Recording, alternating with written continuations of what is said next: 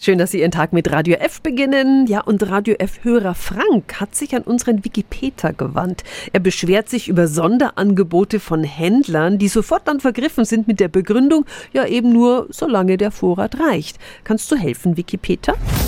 Radio F. Jetzt Tipps für ganz Franken. Hier ist unser Wiki Peter. Kann ich zusammen mit meiner Schwester von der Verbraucherzentrale Bayern, Tatjana Heim. Es geht um diese berüchtigten Lockvogelangebote. Guten Morgen. Schönen guten Morgen, Wiki Peter. Das ist so eine ganz vertrackte Situation mit diesen Log-Angeboten. Gibt es da eine Handhabe? Ja, für den Verbraucher ist die Situation tatsächlich unglücklich.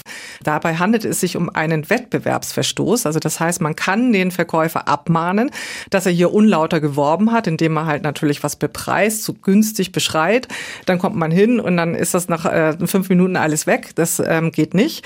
Aber ich kann als Verbraucher jetzt nicht äh, quasi den Anspruch daraus ziehen, dass ich die Ware zu dem Preis haben möchte. Das geht leider nicht. Schade. Aber was hilft denn dann? Den Laden boykottieren und das möglichst vielen Menschen erzählen? Das ist tatsächlich dann die Problematik für den Verkäufer, dass man dann vielleicht auch irgendwann sagt, da gehe ich nicht mehr hin, weil ähm, er einfach mit diesen Methoden versucht, mich reinzulocken ähm, und dann letztendlich ich umsonst da irgendwo reingefahren habe und wir bekommen ganz viele Beschwerden dazu. Also es ist tatsächlich inzwischen eine recht verbreitete Masche. Also wehren Sie sich, indem Sie solche Lockvogelmaschen öffentlich anprangern. Gibt da ja so verschiedene Bewertungsportale im Netz. Vielen Dank an Tatjana Halm von der Verbraucherzentrale Bayern. Tipps für ganz Franken von unserem Wiki Peter. Täglich neu im Guten Morgen Franken um 10 nach 9. Radio